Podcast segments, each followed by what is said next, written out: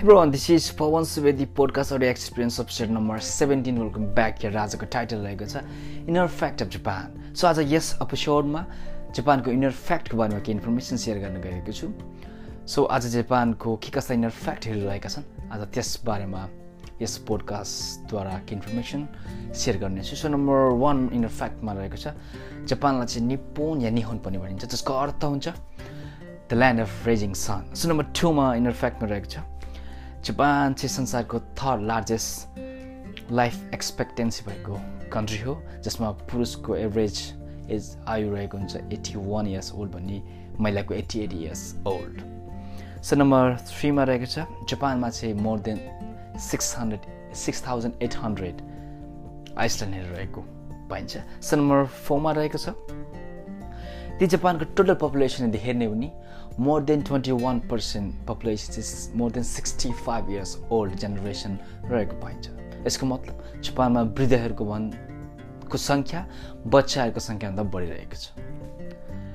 So number फाइभमा रहेको छ यदि जापानको राजधानी Tokyo Yokohama metropolitan area combine गर्ने हो भने थर्टी थ्री मिलियन पपुलेसन रहेको छ। जुन जसले गर्दा जापानको टोकियो चाहिँ संसारको सबभन्दा ठुलो मेट्रोपोलिटियन जनसङ्ख्या भएको मेट्रोपोलिटियन सिटी भनिन्छ।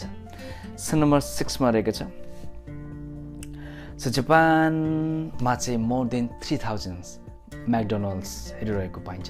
युएस पछाडि सबभन्दा बढी म्याकडोनल्ड्स भएको कन्ट्री नै जापान हो। सो नम्बर सेभेनमा रहेको छ।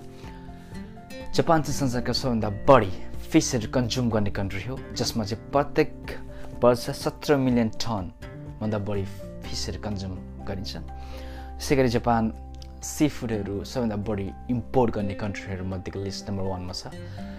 जापानले चाहिँ पर इयर फोर मिलियन टनभन्दा बढी सी फुडहरू इम्पोर्ट गर्ने गरेको पाइन्छ।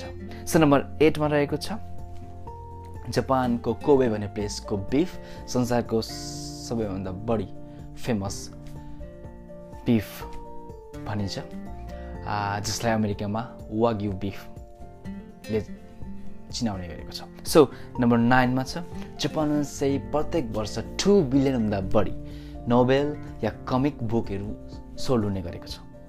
सो नम्बर टेनमा रहेको छ जापानमा चाहिँ बर्थ रेट एकदमै कम रहेको छ। भनिन्छ कि जापानमा वृद्धहरूको डाइपर बच्चाहरूको डाइपरभन्दा बढी सोल्ड हुने गरेको छ।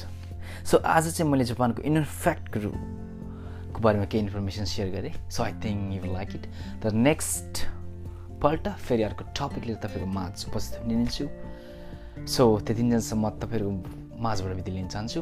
Have a good night and bye